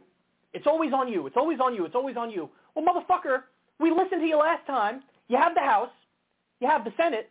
You have the presidency. And what are you doing with it? Last time you did something with it was the $1,400 check, which, by the way, you said was going to be 2000 but all of a sudden, no, look at that, we can't do it, we're going to do 1400 And now you're sitting around twiddling your thumbs and you're yelling at voters again to go do something. So you can do what? Continue to sit there? Vote us in there like our democracy depends on it so we can stay in power and just sit there and not do much with what we have. Is that a convincing message? Look, again, I understand this is going to happen. They're going to tell people to vote. But if you can't, hey, here's the list of the things we did. Here's the list of the things we're fighting for. Here are the things Joe Biden's doing right now. And she can be telling Joe Biden, do these things. She's not. It's all on you again. Vote like our democracy depends on it. Well, listen, we're in the middle right now. They're not getting rid of the filibuster. They're not even reforming into the talking filibuster. They're maybe going to do an exception with just voting rights, but they probably won't even do that. That hasn't got through, at least not yet. So vote like our democracy depends on it. So what? You couldn't even get basic democracy reform through to protect from gerrymandering and to get us automatic voter registration. And so the Republicans have a built-in advantage. How about you guys protect the democracy? How about that? How about our democracy does depend on it, and therefore that's why you guys need to flex some power? No, never. It's never that. It's always the voters' fault. It's always the voters' problem. It's always on you. You go do it. Go do it so what? Kyrsten Sinema and Joe Manchin can continue to block every single thing? How about you put them in line? How about you at least try to put them in line? How about you show a little fight? Nope. It's all on you. We're going to get massive turnout. We're going to need to vote like our democracy depends on it because it does. And of course, the same party in 2016 that put their finger on the scale biased it against Bernie Sanders now screaming about the virtues of democracy. Oh man. Oh God, I'm so sick of it. I'm so sick of it. People are going to say, what the fuck have you done for me? We were just talking, there was an article, what was it? Some super high percentage of black voters were like, if Democrats don't do some student loan debt elimination, I'm not even going to bother voting for them. So if you want that vote, well, do that shit. Or Michelle Obama, tell Joe Biden to do that shit. Publicly call him out.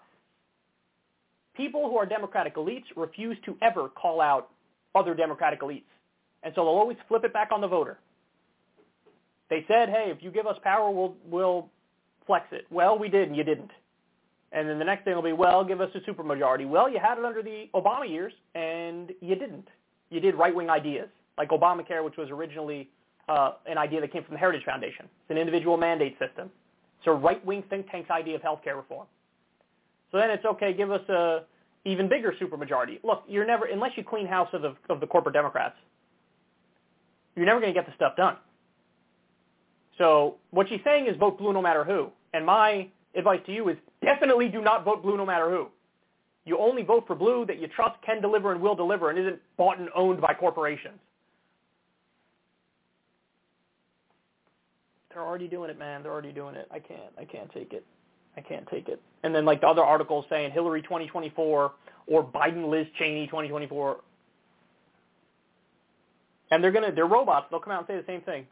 Vote like our democracy depends on it. Oh my God. Mm. If we really had a democracy that was functioning as a democracy, a lot more of that Build Back Better agenda would have gotten through. That's a fact. You can't have a bill where all the provisions are like over 60% popular, some of them over 80% popular, universal pre-K, elder care, negotiating for lower prescription drug prices, expanding Medicare, extended child tax credit. You can't have all these popular things and then you can't get it through and don't fight hard enough to get it through and then turn around and say, vote for us because democracy. What do you mean democracy? Democracy would have been if you got that shit through because people want it and we didn't get it. It. Look, it'd be one thing if they failed but they tried. They're not even trying. At, at the very least, they're not trying the right way because it's all patty cakes and holding hands and singing kumbaya and calling Joe Manchin JoJo and here we are. So Michelle Obama's got nothing to say to Democratic elites who aren't getting shit done. She only has stuff to say to the voters. Hey, just don't look at the fact that we didn't get shit done, but just vote for us again so we can continue to not get shit done. Thanks, Michelle, for your contribution. Next. This is a good one.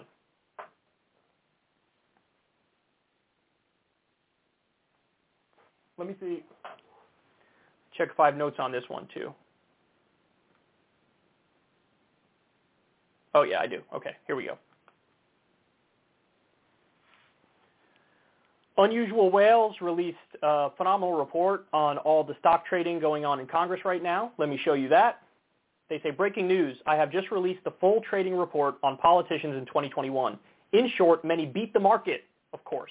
They traded more than ever before, and they made numerous unusually timed trades resulting in huge gains. So you see there on the right all the people who were doing it. You have Austin Scott, Brian Mast, French Hill, nice name French Hill, John Curtis, Dan Crenshaw. Look, all the top ones are Republicans. Then you have Nancy Pelosi right there, who's one of the worst. Uh, David Rouzer, David uh, McKinley, and the list goes on and on. Um, listen to this. Hundreds of millions of dollars have been exchanged on the stock market by our elected officials in 2021 alone. In just equities, Congress bought and sold nearly 290 million throughout the year. In 2021, Congress beat the market. This report shows which sectors were preferred by each party and branch. Oftentimes, huge trade amounts could be attributed to one or two members. Big legislative events, such as the infrastructure bill getting passed by the Senate, were often preceded by politicians trading in the sectors affected. There were tons of unusual trades where politicians made millions of dollars. Congress has 45 days to disclose trades to the public. Sometimes they are late, and you can see a list of late disclosures here. Some politicians held securities in the sectors they vocally expressed support for such as senators holding cryptocurrencies while drafting crypto regulations. Gee, I wonder if those are going to be strong regulations. This report highlights many of these and other unusual instances. So they go on to say, I'll give you a little bit more here. So they said 290 million in stocks, 290 million. That corresponded with 3,500 uh, transactions by 105 members of Congress, $140 million in options contracts. That's 270 transactions by six members. Those are the big players. 124 million in other securities like private equity funds. That's over 200 tra- transactions by 19 members. And $500,000 in cryptocurrencies. That's 25 transactions by six members. Uh, there were 430 members who did not take a trade in 2021. Now, credit to these people. I'm sure many of them will because they see that their colleagues are getting away with murder. But at least for right now, some of them, look, AOC said it. I'm tough on AOC when she's done bad stuff, but when she does good stuff, I say it. She says, listen, I can't, in good conscience, I can't play the market because I'm directly responsible for passing laws that affect the market. So, I mean, that definitionally insider trading. And you can try to move stocks to personally profit. And that's exactly what these assholes do. I mean, we saw Tom Price, the former head of Health and Human Services under Donald Trump. He was invested in a company, I think it was a medical device company, and then he was uh, pushing legislation or on a committee that gave them a tremendous amount of money and drove up the stock price. And so he got rich as a result of that. Everybody knows the story about Nancy Pelosi. Nancy Pelosi's husband is out there making millions of dollars in trades on insider information from Nancy Pelosi, and then, oh, would you look at that? He always ends up winning. Look, they beat the market. They beat the market. Now, do you think they beat the market because they're just such good, intelligent investors or because they have inside information? We know it's because they have inside information. There was that meeting just before we knew how bad COVID was and there was a giant market crash. They had an internal meeting where there was a wink and a nod. It's like, hey, dog, just letting you know, this virus is a lot worse than a lot of people are saying. So, you know, do what you will with whatever you got going on the marketplace skis, but I'm just saying, I'm trying to help you out a little bit. And then you had Kelly Loeffler, who, uh, you know, they sold massive amounts of stock at the time. And who's the other one in Georgia? I forget his name. Two like comically corrupt politicians. By the way, this is one of the main reasons why Warnock and Ossoff won, is because you had their opponents were just openly, brazenly corrupt, and then there was no accountability for it whatsoever. So the voters were like, oh, okay, we got this. We got these people who are corrupt, who are looking out for themselves and making millions of dollars because they knew a market crash was coming. And then you have um, Warnock and Ossoff who were campaigning hard on $2,000 checks and calling out the corruption. Now, by the way, the reports were at the time when Biden backed off and made the 2,000-1400, who was pushing him hardest behind the scenes to say, no, do 2,000? Ossoff and Warnock. Because they their word was on the line.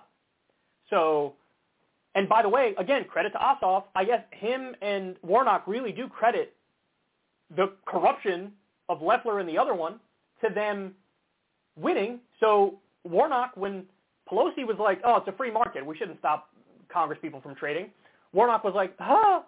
And he snubbed Pelosi and proposed a bill to ban not only people in Congress from trading stocks, but also their family members and their staffers. Correct. That's the right thing to do. That's it's obvious. The fact that this isn't already illegal, look, the least you could do is fine them whatever profit they made plus 25%. So that's a big disincentive. Okay, all your profit gone. We're going to tax it back. We're going to fine it back. And then we're going to another 25% on top of that because you know you shouldn't have done this in the first place. You knew it was immoral. You knew it was unethical. You did it anyway. You did it anyway. That's the least you could do. But in a world that made sense, here, walk with me here, and think about such a glorious world that would make sense. Uh, they serve jail time. Look, you guys know one of my more off the beaten path opinions is that I think corruption should be punished, honestly, like it's one of the worst crimes, because it is, because that's how a nation degrades over time. So it should be punished like it's murder, or like it's assault, or like it's rape. You should get hefty prison time for corruption. And I'm not talking about, you know, the next level of your quid pro quo. You need to have Bob saying to Jim, hi, Jim, I'm going to give you this amount of money and you should do this for me in return. No. No. It should be a, a much more reasonable standard than that because all of Washington, D.C. runs on corruption and everybody knows it. But they get away with it.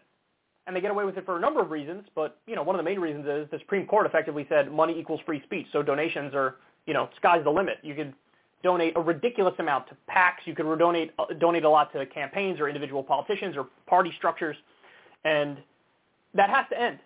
That has to end. Now, unfortunately, you probably need a constitutional amendment to to change that in any serious way, um, and that's hard to do because you need so much of the country, the states individually, Constitutional Convention, get the states together. What is it, three fourths or two thirds or something like that? So it's a lot. It's a lot to do. Obviously, that should be done. And outside of that, whatever can be done legally or through executive order needs to be done. But this is just a start we're talking about here. Campaign contributions are also a form of bribery and corruption. But this is even further. Because this is individual and personal corruption. This is like literally I will trade stocks and then vote on what's going to happen with my money I just invested. So if you invest in Google, let's say, are you going to pass strict regulations that might hurt their bottom line? No. Uh, if you invest in some low-wage company, are you then going to support a $15 minimum wage, which would in turn raise the wages of the workers but maybe hurt the bottom line of the shareholders? No, you're not going to do it. They all have conflicts of interest. It's a sick joke. This is a sick joke. If, if we heard this about Russia or Iran or other countries, we'd be like, look at this banana republic bullshit. This clear oligarchy, kleptocracy, corporatocracy nonsense where you have the elites rig the rules in their favor, get away with it, and everybody else is struggling. I mean, if you work full time in this in this country and you make the minimum wage, you don't make a living wage. You don't make enough money to survive. But you've got politicians who are waltzing around on a two hundred thousand dollar salary or, or thereabouts, and then they make seven million dollars, or their family does through investments. And these they're serving these corporations. It's a sick joke. We all know it's a sick joke. Ban them from doing it right now. And as far as I can tell, every normal person agrees on this. When you talk to average Joes and Janes, whether they're Republicans, Democrats, Independents, or something else, everybody's like, what are, of course, of course. Now, by the way, Pelosi, of course, swatted this idea aside because she's corrupt and her family's corrupt and her husband makes a shitload of money and they beat the market. So now you had McCarthy float, the, the Republican leader. He's like, yeah, we're going to take a look at banning stock trading. Let me be clear. Is he actually going to do it? Hell no. Not a snowball's chance in hell. Not a snowball's chance in Satan's rectum. He ain't doing that shit, but he's at least smart enough to know to posture politically. To act like, oh yeah, we're the populists, we're going to do that. You ain't doing Dickie McGee's acts, but he's outflanking the Democrats on the left in that respect. Pathetic. Pathetic. Credit to Jon Ossoff. Everybody needs to get on board with this. This is a crime, man. And this this is Pelosi's legacy. If she's going to retire, and indications are she will, the last thing people are going to know you for, she said, oh, Build Back Better is my legacy. How'd that work out? You didn't get dick through. What your real legacy is, is what's happening right now. You were directly confronted with your personal corruption and profiteering off the marketplace through insider trading, and your response was, hookadur, free market, hookadur. That is your legacy, Nancy Pelosi.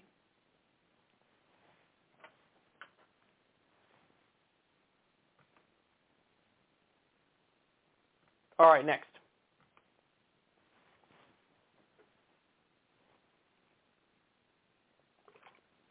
So Pope Francis is out there um, saying some popey things. Um, he's an interesting character. Uh, uh, he's very hit or miss.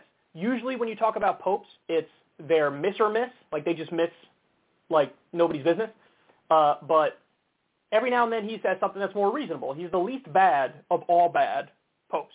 I mean, how good could you expect from you know a group that is largely known for boinking children and getting away with it? Anyway, so take a look here. This is from the Daily Beast.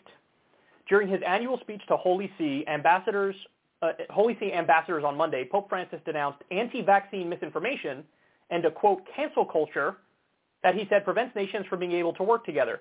Francis urged people to get vaccinated not just for themselves but for the greater good of society, calling healthcare quote a moral obligation. He added the debate over vaccines is a result of people letting themselves be influenced by the ideology of the moment, often bolstered by baseless information or poorly documented facts. He also decried the influence of rich nations that practice ideological colonization through their advocacy for contraception, same-sex marriage, and progressive ideas around gender in other nations. He related this colonization to cancel culture, which he believes under the guise of defending diversity ends up canceling all sense of identity. Okay, so let's respond to this piece by piece. First, the anti-vaccine thing. Is it good that the Pope is like, hey, the vaccine works, you should probably get it? I, I do think that's a good thing. I also think it's kind of funny though that like a, a religious body is being like pro-science because it's like you want to apply that science to other aspects of the way that you view the world. Because if you do, it's not gonna it's not gonna end up very well. You know, you got a grown ass man in a long ass dress with a funky ass hat who acts like he's a wizard, and he's like, "We need to be objective about this stuff and follow the science." Okay, why don't you follow the science further and see where that gets you? It's not going to get you where you want to be. I'll tell you that much. Okay. Now, but there is something missing here. Now, I didn't see the whole speech. So, and I've read a couple articles on the speech, but I haven't seen any mention of this, and this would be a huge problem. It's it's more about you got to lift the the patent protections for big pharma. That's the problem. Again, a lot of people are inverting the conspiracy theory, and they act like the conspiracy is they're forcing this vaccine onto the developing world and to uh, and on everybody, and that's nefarious. No, the real scandal is that these big pharma companies don't want any generic vaccines made because they can't make money on those generic vaccines. And so with the patent protections in place, all we have is charity for the developing world, and only like 6% or 7% of Africa has even gotten the vaccine. That's just one example. Because they're refusing to allow people to make generic. If, if they lifted the patent protections, everybody could make generic, and we'd have way more people, millions more people vaccinated. So that's the real scandal. Now, maybe the Pope has said something on this before. I don't know, but that's what the that's what you should be talking about. It's fine to go after the anti-vaccine ideology. I do it all the time, but that's not enough because the real anti-vaxxers, in a roundabout way, it's big pharma because they're protecting their own profit margin by not allowing the creation of generics, which would, you know, hurt their bottom line. So they actually functionally are the global anti-vaxxers because they'd rather have a smaller number of people get the vaccine if it means they make more money, nobody gets a generic version of it, and then they can, when you have all these new variants, they can keep pumping out newer vaccines, tweak the formula so that you have to keep getting the vaccine and they keep making money. So I wish he brought up the patent protection thing. That's more important. Anyway, now let's get to the other point. This is fascinating. So the Pope brought up cancel culture. I'm against cancel culture. Now, what does he mean when he says cancel culture? Well, he lays it out. He says um, when rich Western nations push for contraception, same-sex marriage, and progressive ideas uh, around gender in other nations, that's cancel culture. So he's saying you're canceling like conservative traditional values. There's a number of problems with this. One of those problems is how is the West pushing contraception, same-sex marriage, and progressive ideas around gender, like trans issues in other countries? How is the West doing that? Maybe the West is pushing contraception, but really the whole point to push contraception around the world would be it would reduce the rate of STDs and reduce the rate of disease as a result of that, and then people would be healthier. But they, I don't know how much they even do that. I don't think they do that at all. The idea that the West is pushing same-sex marriage on the developing world, how, where? I don't see that. Has the U.S. put a clause in uh, uh, an agreement with Saudi Arabia that you got to have gay marriage next year or something? No. If anything, we overlook a lot of the old school, in many instances, bigoted thinking of nations we cut deals with. For the love of God, 73% of the world's dictatorships are funded and armed by the United States of America. Are those bastions of left-wing social policy? No. So I don't know what he's talking about when he says this. The idea that we're pushing um, gender ideas and other progressive ideas around gender in other nations, how? We don't even have progressive ideas around gender in this nation. Being trans is not a protected community in the United States of America. It's not a protected class. It should be, because technically it's legal in like over 20 states for uh, a business owner to say, I'm uncomfortable with the fact that you're trans. I'm going to fire you now. That's technically legal. So we don't even have the protections here. What are you talking about that we're pushing it overseas? What? That's not even true. But to the broader point, that's not cancel culture. Look, everybody uses cancel culture for everything. It's a wet blanket for everything. When I think of cancel culture, I think of censorship, deplatforming, um, banning speakers on college campuses. You know, that's cancel culture. Uh, there's plenty of examples of right-wing cancel culture because they always try to get people deplatformed or punished for, for speaking their mind. That's cancel culture. He's just using cancel culture to say, don't critique traditional values. But that's not cancel culture. There's nothing canceling about that. And if anything, that's dialogue, that's engagement, that's debating, that's discussing. So is it is it cancel culture that we have gay marriage in the United States of America? Have you canceled people who are against gay marriage? No. If anything, the closer thing to cancel culture would be when right-wing evangelical Christians wouldn't allow gay people to have the same rights as others, wouldn't allow them to get married. The law of this land for so long was you can't get married if you're gay. So that would be closer to cancel culture than what he's talking about. So what do you want? You just want people to be able to have these traditional opinions and nobody could ever question them? Is that the idea? Because that's absurd. That's absurd. Now it's interesting he says this though because he's made previously uh, previous comments that are not anti-gay. If anything, they were leaning more in the pro-gay direction. But clearly, there's still a decent amount of conservatism in this guy. You can. It's like guys. It's all about the Overton window and that spectrum that's allowed. He goes as far left as you can go within the confines of the Catholic Church and the Catholic Church in many ways was a deeply conservative organization, definitely socially. But this guy, at least economically, he's much more like, hey, stop the wars and give everybody a piece of the pie when it comes to finances. But look, could have done better, Popey. Could have done better, dog.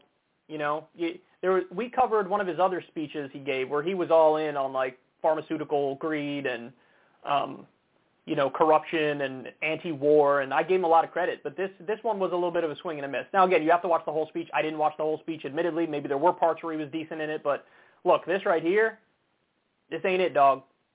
The anti-vax thing, okay, go out. I'm fine with that. Promote the vaccine, but but but you got to talk about those patent protections. And the cancel culture thing just sounds like a whiny social conservative who's upset that at least in many Western countries in the realm of ideas, the left is winning. You know, more people are pro-gay marriage than ever before. Almost everybody's pro-contraception. You lost that battle, man. And the only one where we're still lagging is maybe on uh, trans rights and trans acceptance, but certainly not being pushed on the rest of the world. I don't see that at all. But they would like to just stay deeply socially conservative and not have anybody disagree with them. So really, maybe ultimately, they're kind of snowflakes. Okay. Next. I love this next clip. This clip is CNN. Um, they are worried about where America would be without them, particularly when it comes to like COVID-19 stuff. So let's take a look and then I'll respond. In the Reliable Sources newsletter, here's a here's a big, overly broad question for you. Okay, is the media at this point out of touch with the public about COVID? I, I think it's hard to argue that uh, you know the media is a, a large uh, group of people, but a lot of the media does seem, when I look at it and, and then travel the country, to be very out of touch with people. I mean, if you travel the country, people are not really living in the same uh, bubble that it seems that uh, most of the media is messaging toward. And, Right. and so, yeah, and, and so I, I, I think this is an issue because if people are tuning out uh, what's going on in cable news, if we're not messaging toward uh, the general population, um, you know, they're, they're just, you know, ignoring everything and, and living their lives, uh, and, and we're not really getting the information that they need to them. That's a good one, bro. I remember years ago there was a study that came out which found that people who watch no news are actually more educated on the news than people who watch Fox News. And I haven't seen an update to that study, but I would reckon if they redid it, they would find the same thing for CNN and MSNBC now. Because the the amount of misinformation that they put out there is legendary. I mean, look, all of Russiagate. They spent years hyperventilating over this idea that Donald Trump was Vladimir Putin's puppet, as Donald Trump was escalating with Vladimir Putin and arming Ukrainian neo-Nazi groups to be at his border and, you know, uh, rejecting the Putin's pipeline and things of that nature. And they just were all in on this utter conspiracy theory that the Kremlin infiltrated the government or whatever. So if you watch no news, you'd be more educated than if you watch the news at that point in time. Now that's just one example, but we can go on and on. This idea that, oh my God, they'd be lost without us, particularly when it comes to COVID. What are you talking about? It's, not just you. It's also like every step of the way, the CDC, for example, the FDA, everybody was wrong about so much stuff. I mean, there was a time when Fauci was like, don't wear masks, masks don't work. What? There was a time when not just Fauci, but all mainstream media would call the idea a conspiracy theory that, hey, maybe this originated in a lab in Wuhan. They laughed that out of the room. They would fact check that, and they would act like if you're arguing the other side of that, you should probably be banned from social media because that's dangerous misinformation. No, you're the one spreading misinformation. They have this false certitude. Again, on COVID stuff, you oh, you got to rely on us because COVID stuff. Guys, listen. Remember the whole Joe Rogan fiasco where he was taking ivermectin and they said it was the veterinary version and it was horse medicine? Look, that you got to be honest. That's just dishonest, man. That's what that is. Now, it would have been fair to say, hey, he's taking ivermectin. He's also taking monoclonal antibodies and a bunch of other things. And the, the studies on ivermectin are at the very least incredibly mixed. So it maybe is not a great thing to take that or to put that on the list of things that you should take when you have COVID, but he is taking the human version of it, and there is mixed evidence, and there are doctors that are prescribing this thing. They couldn't even hit that bare minimum level of ob- objectivity. They couldn't do it. So this idea that, well, they need us because they have to rely on us for stuff. You guys mislead people like nobody's business. Imagine how much effect it had when every when C, every CNN show, every MSNBC show, and every um, nightly news show immediately flipped and realized, hey, only Biden can beat Bernie at this point. And so when Mayor Pete and Amy Klobuchar dropped out and endorsed Biden, and they all said, that's it, Biden's the guy.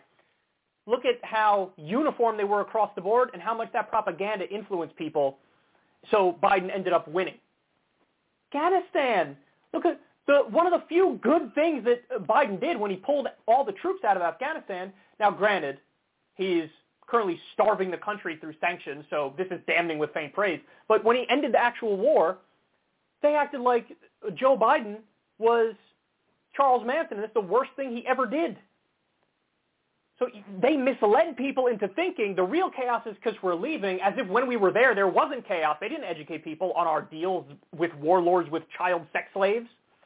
They didn't educate people on that. They didn't educate people on the Afghanistan papers, which showed the corruption and the incompetence at the highest levels when it came to that war. And then again, to bring up the next example, oh, people need to watch us. What, what are they going to do without us? When people watch you, you're not talking anywhere near enough about the uh, the starvation of Afghanistan, the sanctions on Afghanistan by the West. We froze the, the country's entire assets because the Taliban took over. And as a result of that, millions of people are starving. Malnutrition is through the roof. People are going to die, and they're already dying because they don't have enough food. All you have to do is lift the sanctions. Why aren't there segments on CNN every single day saying, lift the sanctions, this is murderous? Why aren't there segments about Yemen every day saying, we're aiding a genocide in Yemen too?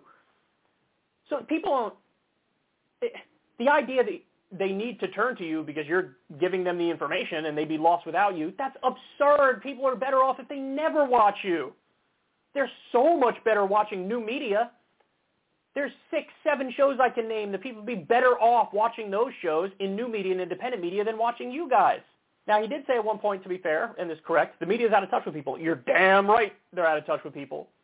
Then he said, well, most people aren't in the media bubble, saying it would be a good thing if they were in the mainstream media bubble. No, that's one of the biggest problems in this country, is that you guys do a terrible job. Look, don't don't take my word for it. There's a great book came out years ago, and the model still more or less holds up in today's day and age with minor tweaks. But uh, manufacturing consent. You got to read manufacturing consent. This is on the nature of the media and how they control the debate. They give you the illusion that there's a robust debate going on, but really the debate is very narrow in terms of the parameters of it. And as a result, you never get true outsider opinions, honest opinions, opinions that really question the fundamental status quo and the framework of the system we've set up. And so that leads people with a crisis of imagination where they don't realize just how screwed they are, how bad the status quo is, how bad the establishment is. Um, and you really perpetuate a lot of the problems that exist in the country by only ingesting this sort of dim, uh, unserious media. So, and it's on every issue, man. It's on every issue it's tough to sort through all the bullshit out there, but well, I think what people intuitively know is most of this stuff is total bullshit. Okay. All right, final story of the day. Here we go.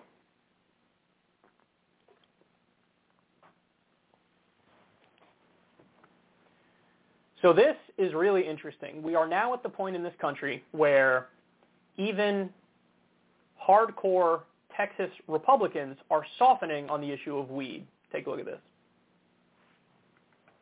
Uh, but re- remember this, and, and, and that is uh, for possession of marijuana, it is now a Class C misdemeanor in the state of Texas. And so one thing that, that I believe in, and I believe uh, the state legislature believes in, uh, and that is prison and jail is a place for dangerous criminals who may harm others. Uh, and small possession of marijuana uh, is not the type of uh, violation that we want to stockpile jails with. Uh, and so we have been making steps in that regard. Now, listen, I don't want to give him too much credit here because um, he hasn't really lifted a finger to do anything positive on this issue of marijuana. If this is an indication that they're not going to prioritize that and um, they don't want to fill the jails and the prisons with people like this, okay, that's good, but they have to actually carry it out and there's a lot that they could do legally, and uh, he hasn't really lifted a finger. So I don't want to give him too much credit here. I think he's also responding to pressure from opponents. Now, you know, Beto's involved, and he's for legalizing marijuana, so he might feel the pressure on that. 67% of Texans want to legalize it. So that's probably what's going on here. But having said that, look, there's been a sea change. Nobody can deny it. 67% of Texans are in favor of legalizing marijuana. Over uh, over 50% of Texas Republicans are in favor of legalizing marijuana. You cannot hold yourself up as like we are the state that believes most in freedom, and then turn around and lock people up for putting something in their body when they're not hurting anybody else. That would be like the definition of freedom. That's right in line with basic freedoms. So uh, again, don't give him too much credit here, but there has been a sea change on this. And then of course, that leads to the the bigger point, which is President Biden could right this second legalize marijuana in the entire country. He would just have to sign an executive order that changes the scheduling of the drug from Schedule 1 to Schedule 4 or 5 or just take it off the list completely. At the very least, he could decriminalize it with the stroke of a pen. He could probably legalize it with the stroke of a pen. Uh, he's got a low approval rating. The Democrats are going to get hammered in the midterms. It, this would be one thing that would help them massively it would help them massively. Not to say nothing of the economic uh, benefit that you get from it, you know, creating an entire national industry overnight. A lot of states have legal marijuana at the state level. It's still technically illegal at the federal level, though. But if you allow these industries throughout the entire country, that is, uh, you know, job creation, tax revenue. God, it's so annoying. It takes so long for these things to evolve. Now we're at the point where public opinion is solidly on the side of legalizing. I think it's like new polls like 70% support legalizing marijuana. But even when the public opinion gets there, it's the institutions still lag massively. And that's incredibly frustrating. But understand, I don't even know, if you go back to like 1990, imagine what the polls were on legal marijuana in 1990. My guess is, and I don't know, but it'd be below 40%. And probably 30-something percent. But now, we got 70% of the country, even Texas Republicans are like, eh, we should probably stop being silly here. And um, the government is just dragging its feet. The, the Biden administration is out to lunch on this completely. And it's pathetic, man. It's absolutely pathetic. This is one issue that's a no-brainer. And I will say there's also an issue where we will eventually win. And uh, the biggest reason for that is the issue of money because now the industries are big enough in the states where it's legal where they can get involved politically and they could start funding uh, political campaigns and soon as an industry gets a, a lobbying arm then that industry becomes a lot more viable because then and I think there's more money now on the side of the pro marijuana position than on the anti marijuana position. So since that's the case, you're going to see a sea change and eventually the politics will catch up because there's no putting that genie back in the bottle. It's, it's just not happening. So it's a shame that we even had to get to the point where there's a lobbying arm for it, but here we are. So at least, uh, despite all of the crumbling around us and the hellscape that we live in and imminent apocalypse, um, at least you'll be able to get high, man, as it all crumbles. All right, y'all. We are done. We have a great um, Krystal Kyle and friends coming up this week, despite the fact that uh, Jordan Peterson is not going to be there. But we have their Gravel teens on, so that should be fun. Everybody should check it out. Love you guys. I'll talk to you soon. Peace.